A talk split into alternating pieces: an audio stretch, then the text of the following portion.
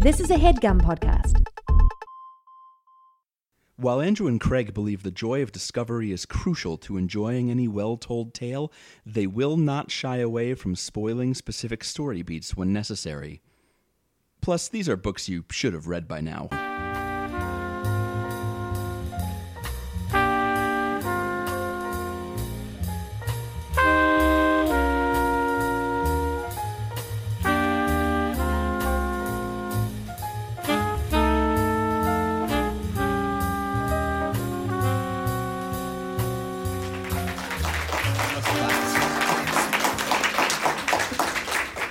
Hey, everybody, welcome to Overdue. It's a podcast about the books that you've been meaning to read. My name is Craig. My name is Andrew, like she said. it's for the it's for posterity. Okay, sure. That's why I said it. Mm-hmm. How's everybody doing? Woo, there it is. I've always been confused by woo as an answer to how are you doing. I feel like I'm going down a slide. I feel like I'm on a roller coaster.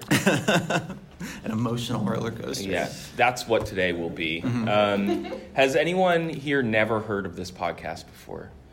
Okay. Well, Uh, one, or two folks. Oh my gosh, right. you're in for a treat. Welcome. Uh, so, for those two folks, uh, what we do each week, we uh, read a book, usually classic literature or something that's been recommended to us. One of us reads it, the other one does not for the show, and then we talk it through, summarize parts of it, make fun of others, uh, and try to make fun of ourselves most of all. Um, this week, Andrew, what did you read? I read Beauty and the Beast by uh, Gabrielle Suzanne Barbot de Villeneuve. Villeneuve. Villeneuve. Villeneuve. Villeneuve. Yes, I'm sorry. Uh, so yeah, that's what we're going to be talking about today. Welcome, come on in. Um, Everybody. I do want to thank everyone for coming out to beautiful Fairfax, Virginia. Um, Andrew and I prepared some fair facts about Virginia. You stupid idiot. it's possible that we did not. Um, we did not check with each other about what facts we brought, so there's a good chance that we brought the same facts. Andrew, what's your first fair fact about Virginia? Well, I mean, I wanted to say some stuff about George Mason University, but Oh, when I looked it up, there was like a list of facts that was all about like come here and get a degree and you'll earn a lot of money. Like it was, it was just PR. It wasn't facts. That's an important distinction. Um, state elections in Virginia were often bought with booze. Did you know? I did not know. What's your fact? My fact, the first one is, oh, where is it? There it is. Um, there is a law on the books. Anybody know what this called? Referred to as the King's Dominion Law.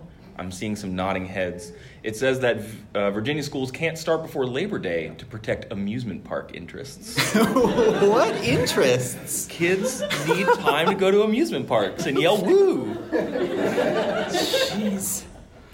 Um, I was reading about the Virginia is for lovers uh, slogan. Come up, they came up with it in 1969. Uh, yeah, nice.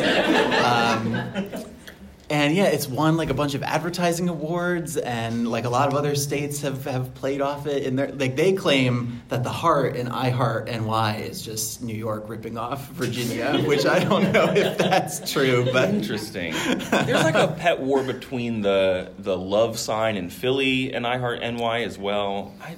I think I, it's one of those things where they want to be in a fight, and then New York doesn't think about them yeah, at all. True. That's true. You have another fact? Uh, I think I'm I'm facted out. You're facted out. Yeah. I got No one more for you. How about Okay, hit, hit me with the last one. the first ever recorded college streaker took place in Virginia. His name first recorded. first recorded. I don't think they painted him while he did it. But, uh, his name was George William Crump. Uh, he ran across the grounds of Washington College in 1804, uh, bare naked. He was arrested, uh, but he this did not stop him from serving, uh, uh, living a nice public life. Um, he served in that Virginia House of Delegates and the 19th Congress of the United States. So do not let your uh, social media feeds and college behavior bar you from political office. Uh, he went on to he that. went on to invent crumping. Okay, okay. Moving. Let's get to the book. Let's get to the Shall book. we? Beauty, beauty, and beauty. and So this book is like kind of nuts. It's. I want to tell you a little bit about the um, the history of it. So the version that most people know is the Disney version, which um, came out in like '91, I think. Yeah. And was part of like that golden age stretch that went from like Little Mermaid to Aladdin. Lion King, Aladdin. Yeah. Yeah. Mhm. Um, yeah, I forgot the Lion King. Weird. Um, but the uh, so that that version is based on an abridged version that was published by Jean Marie Le Prince de Beaumont in uh, 1756 that like adapted this story but like changed a lot of it and shortened it. Um, this version was published in 1740 and it's actually like it, it is um, it is based on a lot of like beast and human person fall in love like mythology stories but Tales it's- of animal husbandry.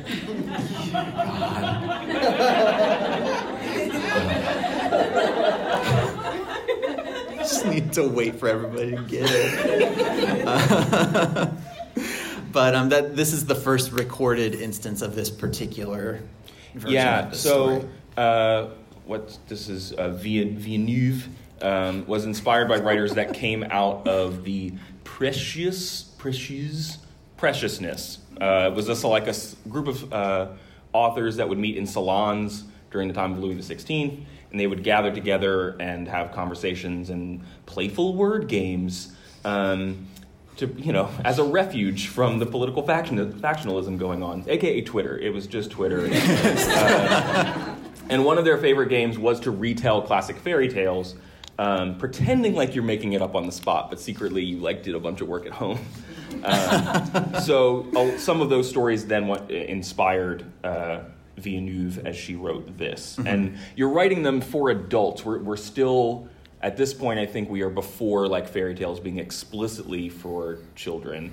Um, as it kind of I th- yeah, I think that Yeah. movement started sort of in around the Post-Grimm, yeah. 1900s, sort Yeah. of in the in the Frank L. Frank Baum Sure, era. sure. I think Um, from past research we've done. But the the adaptation that you noted, Andrew, uh, by Beaumont was written for a magazine for young women. Uh, meant it was very didactic and meant to uh, impart lessons about like learning to love a, a man who's a good husband, even though he looks like a beast. Like he has good qualities. He listens to you. He's not like a. he's he's not just good looking. In fact, he's not good looking. He's a beast. Um, there are other adaptations of the story that happened afterwards um, that lean into the idea of fate and belle or beauty, which, whichever. Um, Belle is French for beauty, and that's why a lot Oh. of adaptations call her Belle. Fun fact. Didn't prep that one. I did. You got it. Don't Um, worry about it. Yeah, there's one by Charles Lamb in 19, uh, before 19, late 19th century that was about like fate and her accepting her fate as this guy's uh, wife. Um, and this is 1909 version for adults. Um, she's very attracted to him, very attracted to the beast, actually. Uh, and when she kisses him at the end and turns him into a man, she says, You should have warned me. Here I was smitten by an exceptional being, and all of a sudden my fiance becomes an ordinary, distinguished young man. Uh, and that jives with the New York Times review of the Disney film that referred to the prince post uh, transformation as a paragon of bland handsomeness.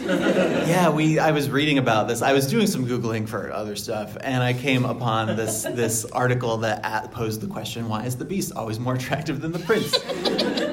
and like the animators, just they spent a lot of time like making the Beast and like making him lovable and relatable and whatever. And then like the Prince, who appears in it for thirty seconds at the end, they did not spend very much time like making him emotionally resonant. I guess he just, he's just like, it's me. yeah, and I think I think that's key. You see, like he can be handsome, but you spent like zero time with him, so you're not attached to him the way Yeah. you are the the beast. Yeah, and his face is not as big, it's less expressive.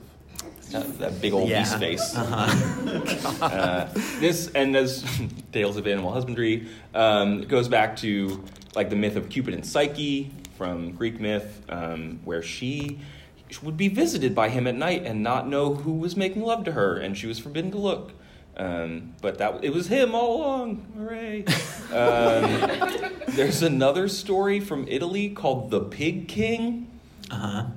um, where fairies force a king and queen to, to give birth to a, a pig boy, that they raise as their prince. I think I've seen this Black Mirror episode. Uh, they convince a young girl to marry him, and she plans to kill him. I, my note says like Joffrey or whatever, um, but he kills her instead with his hooves. and then they marry him to her sister, and he kills her also. And then they marry him to her other sister, and she's cool with it. and they have a kid, and he takes off his pig. The, the original pig boy takes his pig skin off, and they still they refer to him as the king pig. Is he a person under there? Yeah, he. I guess he could have He done it just all had along. a pig suit. Yeah, okay. I don't know. Italy, man. Italy, man. So you want to talk about this book? I do want. I want to talk about this book, and I think like you watched the movie a couple days I watched ago. the movie on like Wednesday or Thursday, so I think the a long animated version, Yes. not the Emma Watson yes. version. Um, so we'll. I guess we'll check in with that as we go. yeah, because that pretty closely follows the the shape of the the Beaumont. the yes, with some the with some changes. version. Yeah. yeah, yeah. Okay. Uh, okay, so once upon a time, there was a wealthy merchant, and he had six sons and six daughters, and he was really rich and successful, and he was doing a good job until he wasn't anymore. He What runs out. The money goes away. He runs out of money. Like his ships sink, and all of his money is gone. What What was he investing in? He was like a merchant, so his goods and, and things were. the the dot com bubble burst or something. Yeah, I guess. I don't think he was shipping websites. That doesn't make any sense. But uh, so he doesn't have money anymore, and all of his friends go away, and his daughter's suitors go away because they don't have money anymore, Mhm. and they need to move out into the woods and live like like poor people because they're poor now. Okay. So, uh, does do people do do his dozen children have strong feelings about this? The, yeah, they don't love it. His daughters, especially, who we hear a lot of a lot of grumbling about in the book, um, were used to you know the life of luxury. They were used to their rich clothes and high society and city stuff. Um, but the youngest daughter bears it with dignity. Uh, she's known only as Beauty Hmm. because she's so pretty. Oh, okay. Um, we never get a real name for her, which I think is strange. Like the book actually comes up on giving us a name and then doesn't do it like twice. What? like her name is J- Beauty. It's Beauty. Okay. Um, so that's fine. Uh, after a couple years of this, the merchant gets wind that a ship that he thought was lost has come in. Like it, I is- get it. It has reappeared. I, that's is that where the phrase comes from? Hmm? His ships come in. I guess. I don't. I wasn't trying to make a joke. I was just trying to, just trying to say a thing. Okay. A ship literally joke. came in. His- A ship comes in with money on it, Okay, and he's like, ship. "Okay, this is this could be my ticket back mm-hmm. into the good life. I'm gonna go, kids. What do you want from town? I'm gonna go get the ship, and we're gonna be rich again, and it's gonna be great." And Beauty doesn't want to ask for anything, and he like makes her ask for something, and so she says, "Just bring me a rose." Oh. Because Oh. it's like spring or summer or whatever, and she figures that'll be like easy to do. Yeah. Seems like it would be easy for anybody who Is that when roses stupid. grow? I don't know. Spring, springish. Just buy it, right? At the rose store. so. Um, so he goes, but he finds that his ship has been seized to pay his debts, Oh no. and he doesn't actually have any money. And um, he's he's very nervous about bringing this home to his crappy kids. Because I imagine that they all asked for other things. yeah, they all want like more clothes and material possessions, and Xboxes and cool, stuff. yeah, Xboxes and um, and Funko Pops and DVF stuff. Funko Pops, and we went to Hot Topic earlier today. and I'll tell you, like, it's possible to update the references, but still have it be 2003 in there because they have, that's the vibe they have cultivated. There's a bunch of shirts related to a popular adult cartoon, whatever that might be. Goku is there. Um, there are Metallica shirts. It's the same. There's like loud emotional rock playing. Yes, it was very emotional. It's very emotional. Uh, that's so. That was our show prep. Some insight into how the show is made. Yep. We visit Hot Topic for inspiration. Uh, um, so he doesn't. He doesn't want to bring this home. So he like spends some time in town, and by the time he's finally trying to come back, it's winter, Okay. and he gets lost in. The, Wait, what? he's gone for a while. It takes some time. It takes time to travel places. I Oh, guess, that's- because it's olden. It's the olden days. Before cars. Yeah. Um, he so he is wandering in a snowstorm and he comes upon this castle, Hmm. which does not appear to have been snowed in. And he goes in and he doesn't like somebody has gotten like food for him and it doesn't appear to be abandoned but he doesn't like see anybody in there But food appeared. but food appeared and he like prepared on a dish? yeah Oh. Yeah just like in his in his bedroom so he stays there for In his bedroom? yeah he like has a guest room so he stays there for a while and Okay, he Goldilocks? he doesn't see anyone and so my favorite moment with this stupid guy he's so well meaning but he's such a box of hammers is because he doesn't see anybody Okay. he is like oh i guess this castle is just my castle now Oh no! my daughters will not, I think, find it very difficult to accustom themselves to this delicious abode. I cannot believe that they will regret or that they will prefer the city to this mansion. Let me set out directly, cried he in a transport of joy rather uncommon for him. I shall increase my happiness in witnessing theirs. I will take possession at once. Whoa. Okay, squatter dad. so this okay, so here's one let me contrast this with the film. Okay, let's right, check that in you with the may remember. The Mhm. beginning of the film we're introduced Belle, she loves books. Belle means beautiful, by the way. She's beautiful, she loves books. Everyone thinks it's weird that she loves books, but she loves them. yeah, there's the whole town. There's just, just a big song about how she's a nerd and she'll never find a man, right? yeah. Well, except Gaston, uh, who uh, carries a gun but also has a quiver full of arrows on his back. Um, he He's a Renaissance man. he decides that she is the most beautiful woman on the planet and he's going to marry her. Mm-hmm. And she's like, "That's silly, Gaston. You're not a book." And uh, you meet her and her dad, and her dad is like he. It's the Disney mold of like short, stout, goofy father. He looks exactly like the dad in Aladdin in a way, if you think about it. Um, they all have like the body of Super Mario. yeah, like they don't. this kind of guy, this thing that he's doing, and And he's then they like, have these like tall, slim, beautiful daughters. Yes. Like, And what, she's what like- did mom look like?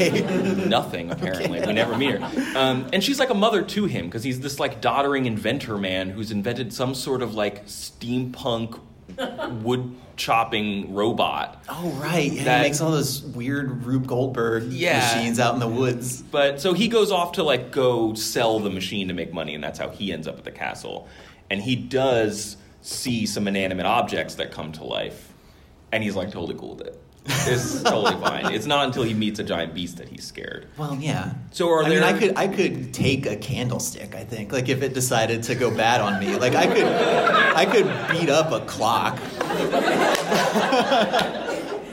but like Okay. a giant beast, I get a little more scared of. so are there are there inanimate objects that like Well, okay, so there's some like smart animals, but they're just like animals. They're, the parrot the parrot talks, but it only talks like a parrot talks. Okay, It only okay. like repeats. There's a parrot in a French castle? Yeah. Okay. And then I wrote here, parrots just don't understand. This is supposed to become a joke later. Um, yeah, there there are no like the animals handle the servant thing. Sure, But there are no like people who have been turned into Who cook magical food? objects. Who cook the I probably the animals. Like Ratatouille. Okay. Cool. So how long is he in this castle for? He's in the castle for a couple days, and so he's decided it's his castle now because That's right, sorry. squatters' rights and the confidence of mediocre white men, I guess. um, and he and so he finds this indoor garden, and there are a bunch of roses in there, and he's like, "Well, it's winter; it's going to be really hard to get a rose anywhere else, so I'm just going to take a rose here before I go back home and tell all my kids about the castle that we have Yeah. now." And when he picks this rose, a a beast comes and yells at him and says, "I'm gonna kill you because you took my rose." Like Oh. I was super nice to you, I was chill and nice to you, and I gave you food, but then you tried to like take my stuff. I was watching you on my on my Nest camera, hanging out in my castle, and that was fine until you picked this rose. Mhm, until you picked the rose. So we've met the beast now. We met the beast, and so the Disney version of the beast is what is it? It's like it's kind of like bear wolf.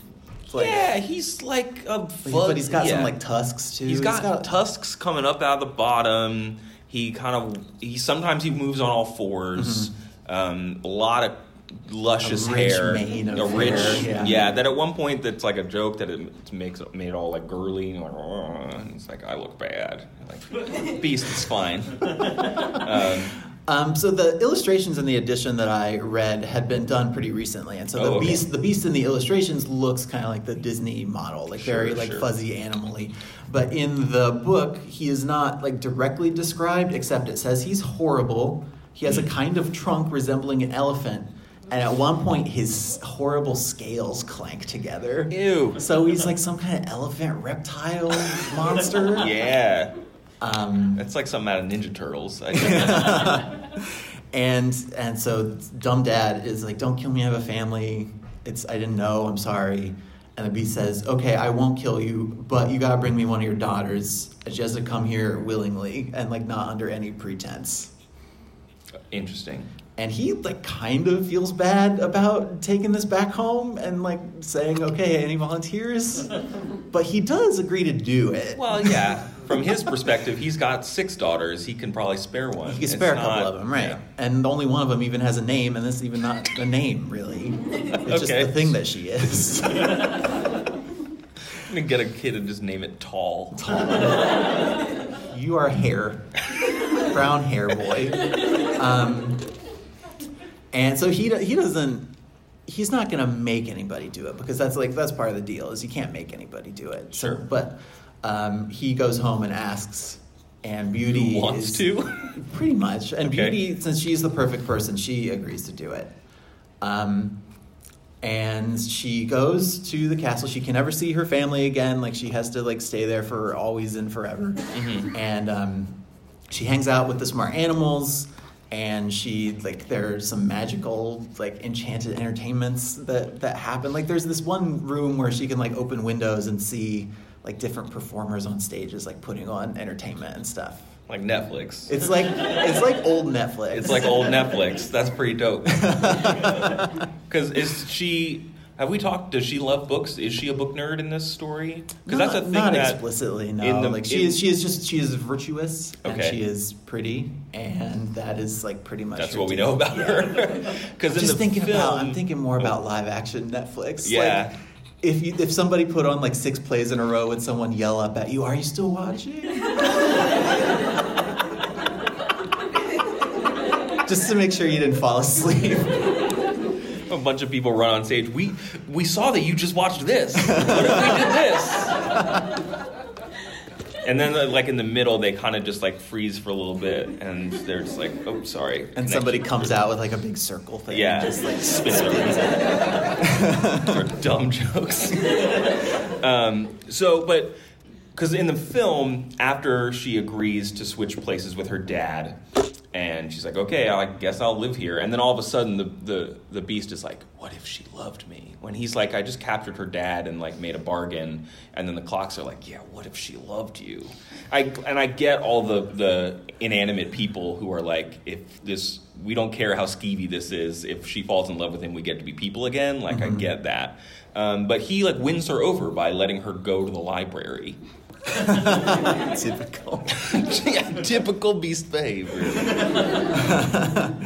Um, so she she is she is having fun, but she is mostly alone. Every evening, she sees the beast briefly, and he asks her some like rote the same questions every night, some rote questions about how she is, and then he ends by asking if she will marry him. And she's like, no. Okay. Like, I'm good. And because he he is not like a sparkling conversationalist, she also like thinks that he is stupid and ugly. And like Oh. that that the stupid part gives her more pause even than the way that he looks because she is she is like grateful that he is providing for her and like Mhm. trying to make her happy and stuff, but he he is not interested in or she is not interested in marrying him. Okay. Is there a Um, functional difference between her marrying? Like, does he like lay out like, if you marry me, it'll be better than what is happening to you now? Okay, so here's here's another big departure from the movie. Is every night when she goes to sleep, a hot boy appears to her, a hot like a hot piece of man. This is how people talk about other people. Right? a hot slab of man comes to her every night and asks for help. Um, a young With man, what? like in her dreams, Oh, Like what? Okay, so a young man, beautiful as Cupid is painted, in a voice which touched her heart, then said, "Do not, beauty, believe thou wilt be as unhappy as it now appears to thee. It is in this place that thou wilt receive the recompense which they have elsewhere unjustly denied thee. Let thy penetration assist thee to extricate me." Not like that. like her entrance into the castle. Oh, Not like sure. don't get don't get too blue on me. He's he's like astral projecting into her dreams as a hot boy. It could be about anything. Let thy penetration assist thee to extricate me from the appearance which disguises me. Follow the first impulse of gratitude, said he. Judge not by thine eyes, and above all, abandon me not, but release me from the terrible torment which I endure. So, if this man came to you in a dream and you were trapped in a beast castle and he told you this, like I know you've got foreknowledge of what happens, but like what would you how would you read that? I would be a. I would probably. Hmm. I, But, like, would it I wake up turned on? Is that what you're asking? No, no, I'm asking I'm asking would you know like what he is asking you to do? Oh, I no, would I don't think it? so. You wouldn't I, put it together. I, I would want to know. Yeah, I would need to talk to the dream boy a little bit Because he he appears to her like all the time and says, "No, no, seriously, you're gonna be happy. Just don't let your eyes deceive you." so that the like I'm not supposed to find Like things, him like things are things are not as they seem. Yes. basically. Okay. Okay. And beauty, like, I'm I'm a little disappointed that you didn't put it right together, together because I thought beauty was being kind of dumb about it. Like, Well, just I mean, I wasn't sure if it was more complicated. oh, here's the, here's the love him who loves you. Do not be misled by appearances and release me from prison. How about that? Does that help? That's yes. If, if, is he wearing clothes the in the dream? or no, the, boy. hot boy. I don't. It doesn't say. Probably. Okay. might, I don't know. It might change the equation. Um, but if he if he said that, He said that. okay. And then Beauty wakes up and she's like, hmm, probably this horrible beast who appears to command all here keeps him in prison. How can he be extricated? Like, Beauty! That okay. I would not jump to that conclusion. I would So- suspect some sort of riddles three or something, but I would not. No, it's like a thing where he can't just say, hey, I'm the beast, marry me, and I'll be cute. Okay. He, but he gives, the, he hints very heavily that, that this is what's going on. And so she doesn't dislike the beast. She's grateful to the beast, but she doesn't love him. And she spends all night being obsessed with this dreamy dream boy who, uh, I don't know, Sure. Okay. Um, so she does this for a couple months or a few months and is fine with her existence, but starts to get a little homesick and bored and prevails upon the beast to let her return home for two months. And he says, Cool, as long as you come back at the end. Is that what it sounds like when he says it? What do you mean? No, it's not exactly It's like, like, that. I'm paraphrasing. Cool, as long as you come back. Oh, no, it's cool. Oui, No oui, no, no. Je suis un French beast. That's just your muzzy level understanding of the French language. I love Muzzy. that alienate parking meters. Okay, so at this point, she is. Tell me, yeah, t- some things that have not again, happened. No one sang anything. No, there's no singing. Um, there's no talking clocks or anything like that. Um, she does not uh, have a snowball fight with him. No, there's no like montage where she falls in love with him. Yeah, there's a song in the film, if you may recall, where they like sing in their heads about like, oh, it's wow, that person's a little more charming than I suspected. He's a giant monster who's keeping there against her will. And at one point in the snowball fight, he makes like a boulder of snow and like threatens to throw it at her. And he's like, nah.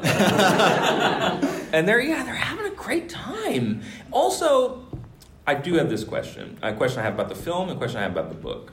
Is this something I'm gonna know, or is it just kind of hypothetical? How does the book deal with his clothes? Because I want to know you where the really beast- wanting to know what No, clo- the- whether people are wearing clothes and what they're wearing? I want to know. It's not called Beauty and the Bestiality. I wanted. I want to know where the beast gets his dope threads because there was not a beast living in the castle before. He has all these cool clothes that fit him perfectly as a giant beast. I am I, okay. I have two theories. One is that the monkeys are doing it, and then they're making him. there are monkeys in the movie. well, there are but monkeys so in like this? the yeah, I said they're smart monkeys who like handle You all the butlering. Okay. Monkey Butler. Is this castle Xanadu? Like, where are the animals coming Maybe. from? Okay. Uh, they're just in there. There's an indoor garden. There's animals. Don't worry about it. Okay.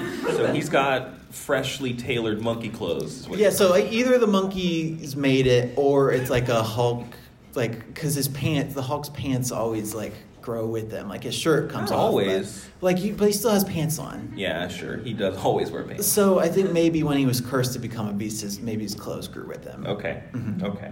Um, and the other thing at this point, the thing that the movie does is that, and I don't, I don't know about the Beaumont story. At this point, we the audience know what the curse is. Like we know uh, why he is a beast because he was a jerk to a lady on the street in the movie. he like knocked on his door and he was like, "Go away, you're ugly," and she's like, "Now you're ugly." Uh, but why we don't know any of this in the telling it like sequentially in this book Yeah, so sequentially, no, we do not get any backstory. We will talk a little bit later about backstory Oh, boy. man, Okay. a lot of stuff. so she's going on sabbatical from the beast yeah, she's taking a break. They're taking a break. oh i get it Uh-huh. it's complicated It is complicated. Um, and she just, she's home for two months, and she hangs out with her dad and her sisters, who still really hate her. And all of her sisters' boyfriends like fall in love with her and make her sisters mad. And then at the end of two months, she goes back. And there's Cool. like no like so the Beaumont story, the one that is usually adapted. Her she only has two sisters, and they like conspire to keep her there past the deadline. sure sure And so that like creates some like dramatic tension and some like stakes and stuff that don't exist when she's just like, okay, it's been two months, time to go back. yeah With no argument or second thoughts or anything. disney does the thing where they they have a really good time together uh, mrs potts sings that song and then beauty and the beast Oh, that the the, the one the, song. yeah. Okay. Uh, and then they're together. They're hanging there at the rose, and uh, they kind of get in a fight. And she's like, "Oh, I wish I could just see my dad." And he has like the magic like FaceTime mirror so that she can see him. And she's like, "Oh, I have to go save him because they're gonna lock him up in a cart that literally says Asylum Daloon on it because he's running around the town telling people about the beast." Um, and he's like, okay, fine, you can go, and that's fine. And so he just presumes that she's gone forever, Uh-huh. which is why when Gaston shows up to come kill him, he's like, just like emo beast, just like on a couch, like, oh. oh no. And he like totally lets himself get shot with an arrow. But so that doesn't happen in this. It No, seems like it it's pretty like easy. It's pretty smooth. chill, yeah. So she does. She has a conversation with her father, who's like, you know, if the beast is like nice to you, like probably you should just marry him. Okay, Dad. because he's i guess the beast is in a position to provide for her where he himself is not necessarily How's Dad getting on? like uh, so the beast did send dad back with some like chests of, of gold and clothes nice clothes and stuff. okay, stuff a dowry. yeah, ba- okay. essentially yeah so like he's doing they're they're doing fine um Not as good as they were, obviously. yeah, but like, but but her sisters hate her, and she made this promise to the beast, and he seems like a nice enough horrible monster. So maybe, maybe they should just get married. Okay, so that's she goes back easy. Peasy. She goes back to the beast castle, and she finds him like passed out on the floor because he's so sad, and he he just assumed that she wouldn't come back because who would? yeah. Oh, is she still having the dreams though? No, she didn't have the hot dreams. Um, when, after she left the castle, Maybe that's why she went back. it's not. It's it is not not why she went back. ah, She is intrigued by this mater- mysterious, sexy dream stranger. so she's like, okay, Beast, I'm back. Tell me about the boy you're keeping well, so in my what? dreams." No, so she comes upon him and he's and he's fainted, and she realizes, oh, I would be really like sad if you died, and she like cries, and her tears wake him up. Ah. And then that evening, when he asks the marriage question, she's like, okay, I'll do it. Is that the book? Almost. and then he turns into a prince, and then it's fine. And then the end, or is it? I don't think it is because you're making a face that it's not. I was surprised to get to what I thought was the terminus of the story at what my Kindle app told me was 50% of the way through the book. Are there? Okay.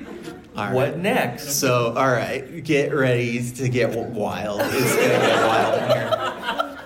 The prince is asleep, And she realizes, okay, this beast was obviously this sexy man the whole time. She finally makes the connection. How delighted was she to find herself betrothed to him who alone had caused her to hesitate, and to find that she had done from duty that which she would have done from inclination. Oh. This book is full of little moments of like, you should be a good person and you should be judged on the content of your character, but also like it's cool because you're not gonna have to like give anything up or suffer any punishment. Yeah. or- Okay.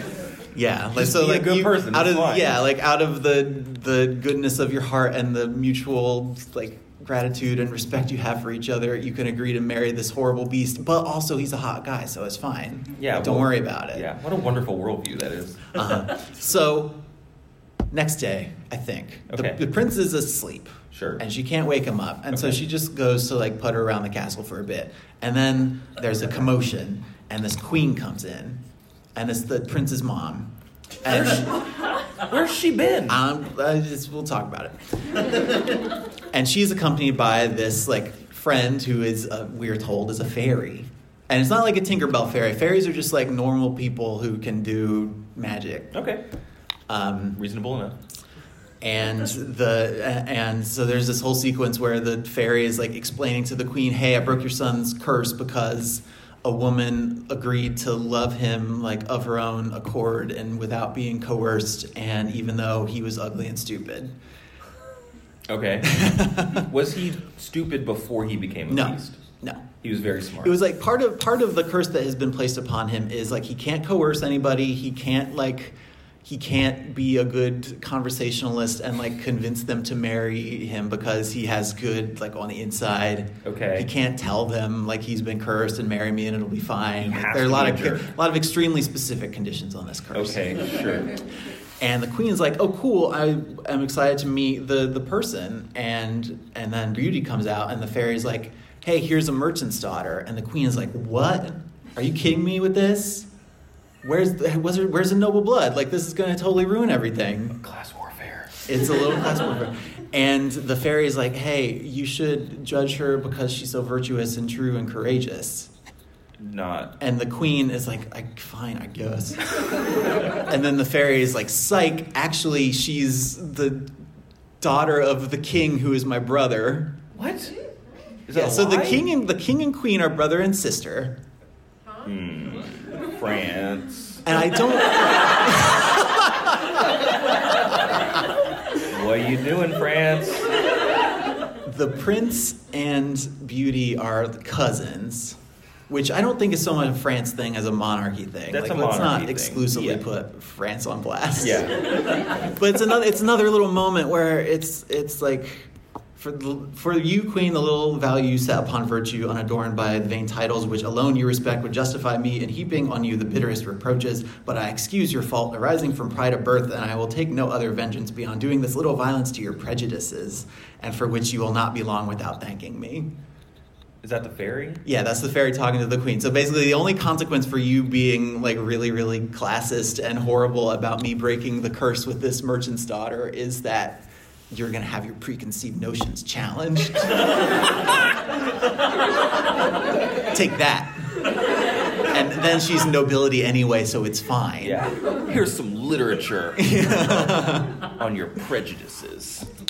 Okay. So it's all right. So I, I want to. I mean, Yeah, just grab that mic. I Is don't there know. extra cable here? I don't know. It's really connected to here. There we go. You got enough? Do I have a marker? Okay. So there's a whole like there's a whole relationship thing that I just want to like draw out on the board here. Do I still like write anything? Okay. So we got beauty, right? We got Andrew's the beast. for the folks who will listen to this at home. Andrew has found a whiteboard and a marker. And I am just going for it. All right. So beauty. This is her merchant dad. This is all her siblings, whatever. all right. So the beast, not a beast. He's a prince, right? Good. What is happening? His mom is the queen. Is that say Gwen? His mom is the queen. The queen's brother is the king, who is actually, no, not you, merchant dad. King is your real dad. Oh no. Um, the queen has a fairy friend who helps the prince and also Beauty, which we'll talk about in a little bit. Um, the dad was married to a fairy. Who is the sister of that fairy? France, what you doing?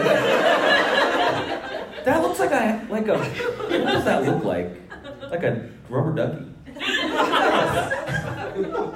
All right, so okay, so we've queen, fairy friend. cur- Okay, um, so there's another fairy, like a bad fairy. We'll put her down here. Because she's of low character. Yes, she's ugly and stupid and bad. This book, man.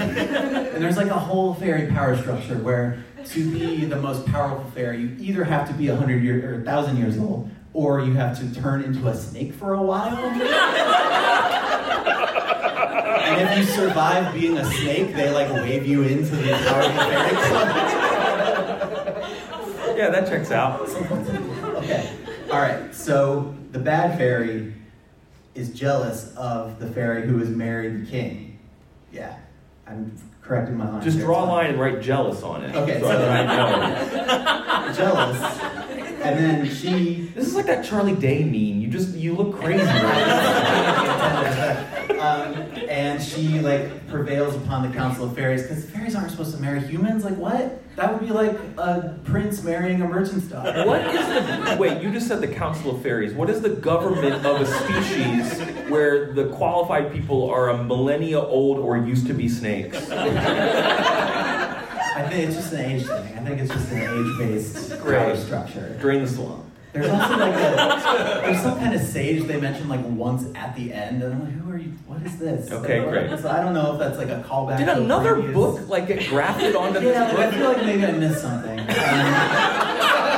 so bad, bad fairy, jealous of this fairy, Yeah. right? And so she prevails upon the council of fairies to have her imprisoned. Okay, And but King still is not interested in this. of course not. He still will not get with the bad fairy. No.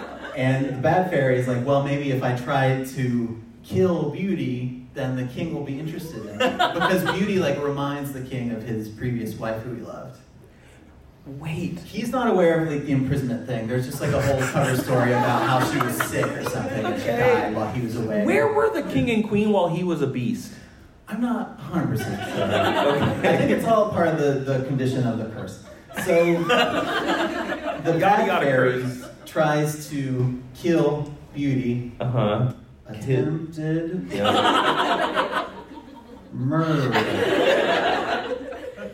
but does not succeed. So I have a quote real quick. Um, so the evil evil fairy sends somebody out with baby beauty to kill her. Okay. And then the good fairy, Queen's friend over there, I, she turns into a bear. I strangled her as well as the traitor who accompanied her, and I carried off Beauty after having rapidly stripped off her clothes and dyed them with the blood of her enemies.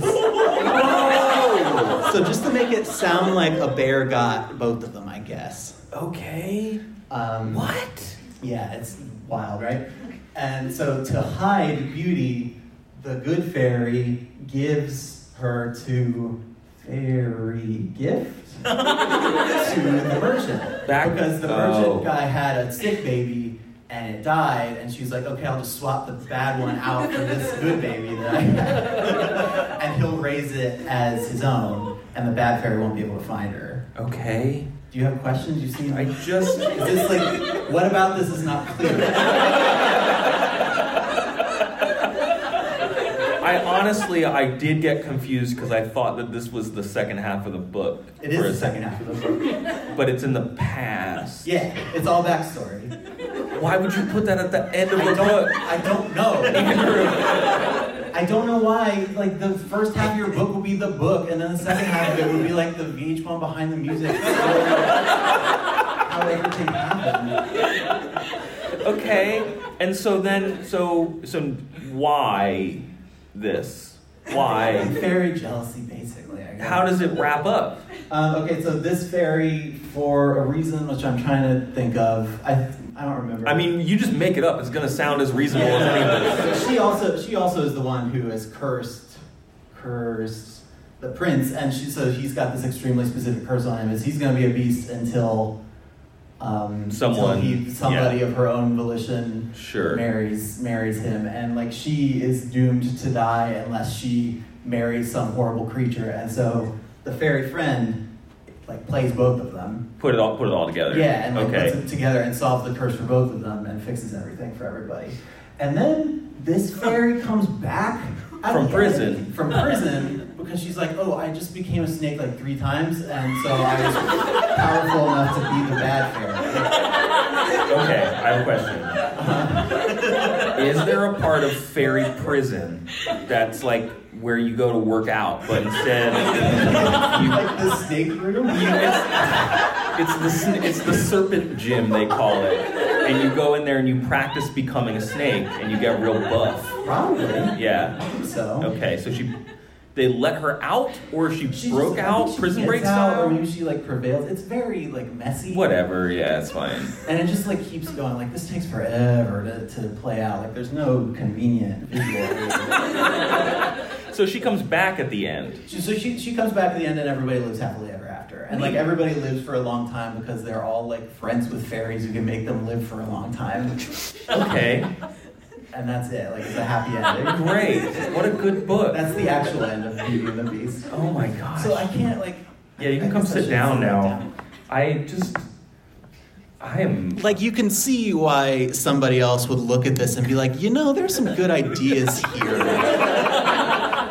But like, what if it was half the length and you didn't do this weird, boring fairy stuff for the last half of it? Yeah, that's not in this myth at all. It's, I've never heard of this, like of there being a whole fairy culture attached. Yeah, this like most story. most adaptations, like historically, forever have have have glommed onto the slightly later one because I think it like it's streamlined in a way that is that is just like easier to tell people. Like, Sure, can sure. explain that to somebody and have them be like, you know, I really want to dip into this book. I don't see any hands. okay. Um, what? Hmm. One of the things. Now, obviously, the story took a weird turn. It did, and this is why I've been like dying to tell you about this for days, and I haven't because I wanted you to experience it in real time. So, it, do we get any more of their relationship post curse? No, lifting? like they mostly disappear into the background as the fairies like let me tell you how it all went down for real. Oh, okay. So this is just story time. This whole part. Yeah, like so like 5% out I read from Kindle. I don't know what page numbers are. I'm really sorry everybody. like 5% out from the end of the book we come back to the present and everybody just gets married and is happy. Okay. But like it's Beauty and the Beast for the last half of the book are sitting and waiting patiently while people tell them stories about what happened to them. Okay. Do the people in? Is there like a nearby town? Is there any sort of like? Does this castle interact with the outside world at all?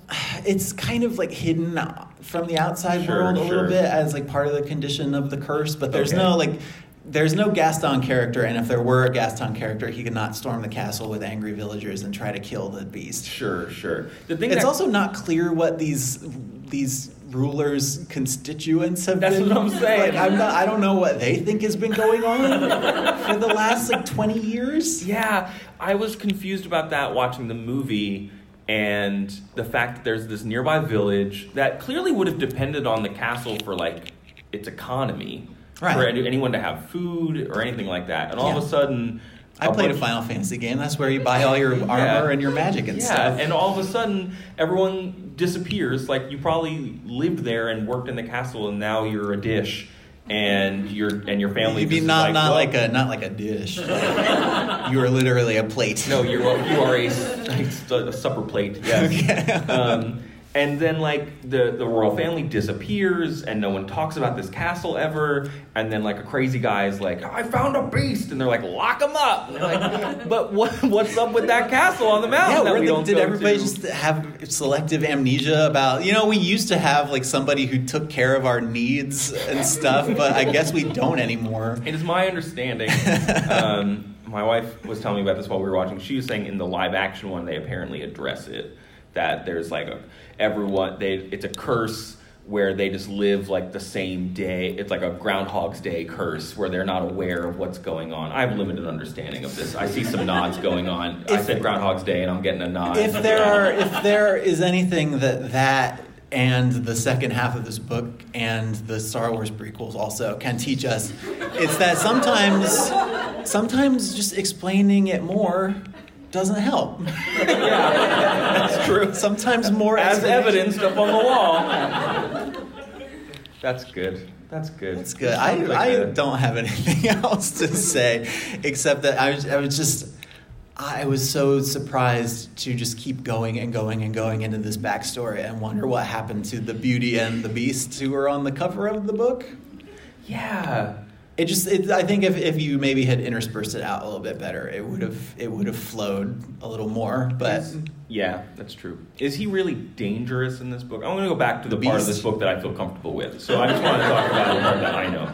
Is he like a dangerous beast? Is there like sexual undertones or anything like? Because the, this type of story is often run through like a cultural lens of like dealing with the other that you are going to be forced to marry and like dealing with that and getting to know them you know that was what beaumont was going for it was like hey young ladies your parents are going to tell you to marry people he might be a monster but like it's fine you'll find the good in him um, just that's a trust me. bad Oh, lesson. it's a bad lesson. by the way. Um, and that's sort of a little bit of what happens in the Stockholm syndrome part of the movie as well. Um, is he is he like really scary to her? Is he just repulsive? he is he is scary to her initially. Like the first time she tells him no, Mm. to in response to the marriage question, she is afraid of of some violence from Okay. him. You never get except when he threatens her dad, which he was totally in the right on. I think Yeah. he is never like he never endangers her. I don't sure. think it's just that he is he is so monstrous that she assumes that he must he must be that way. But Okay. then and then over time that that impression is dispelled. Sure. But- After she took a break, needed some time away. yeah, but there's no like I know in the movie there are some moments where he gets a little like mad or like feral or something almost. He well, he like yells at her about not coming down to dinner. Mm-hmm. He's like, "Come down!" and he like bangs on the door and like spooks her. And then like a dresser's like, "He's not so bad," and I mean a literal dresser, like a cabinet. like he's cool. And really, she just wants to be human again. I don't trust any of those. I don't That adds a it. whole nother Think about layer it. to it. Now in this in this book, all the servants were turned into stone statues. Oh, okay. So they couldn't go and tell anybody that the beast had that the Sure. prince had been turned Okay, into a okay. beast. It still doesn't answer like why nobody wondered about the whereabouts of anyone, but Yeah. So that. as we wind down, Andrew, I have two questions for you. okay, Um, hit me. First question: Mhm. Which one of us is the beauty and which one is the beast? Yeah, just- do we do like an audience poll? No, that's dangerous. I'm Beauty or the Beast. Okay. Moving on. I don't have. You don't. You don't like. You don't have a rebuttal. You don't like. Which do you think is the I'm case? comfortable being a misunderstood monster. Wait, actually, if you now you put it that way, I think it might be. me. what if we're both the beast?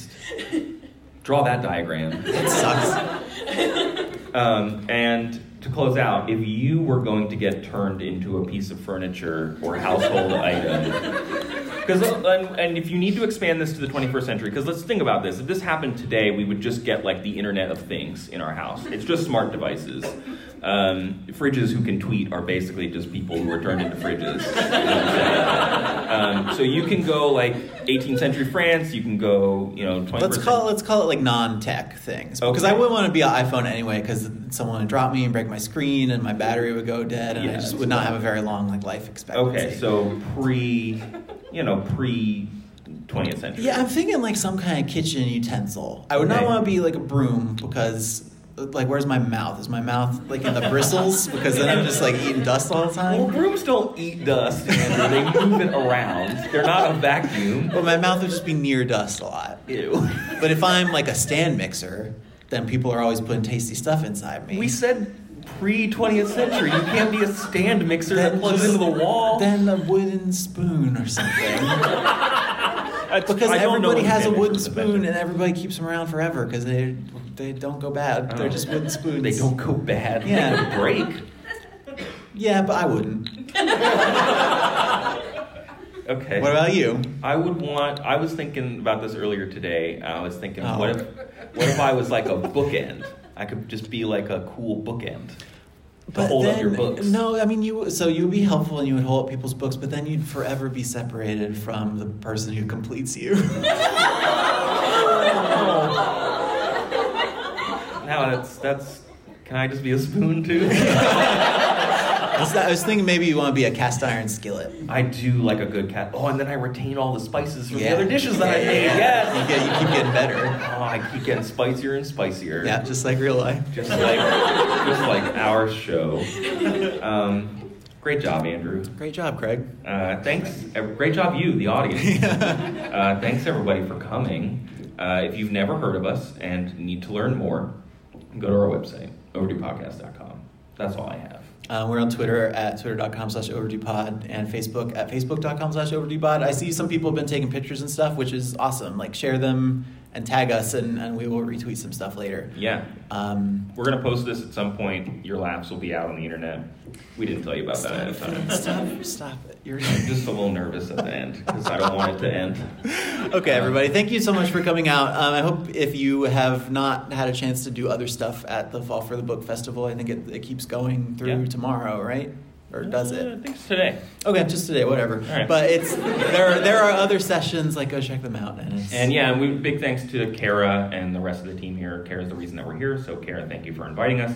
Um, it's been a great time. We're happy to be down here. yeah. Uh, All right, everybody. It. Until we talk to you next time, everyone try to be happy. That's it.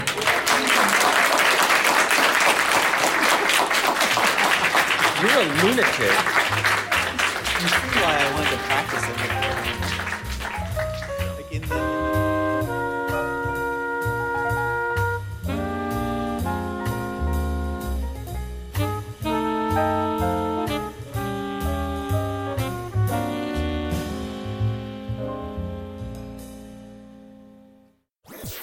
Was a headgum podcast.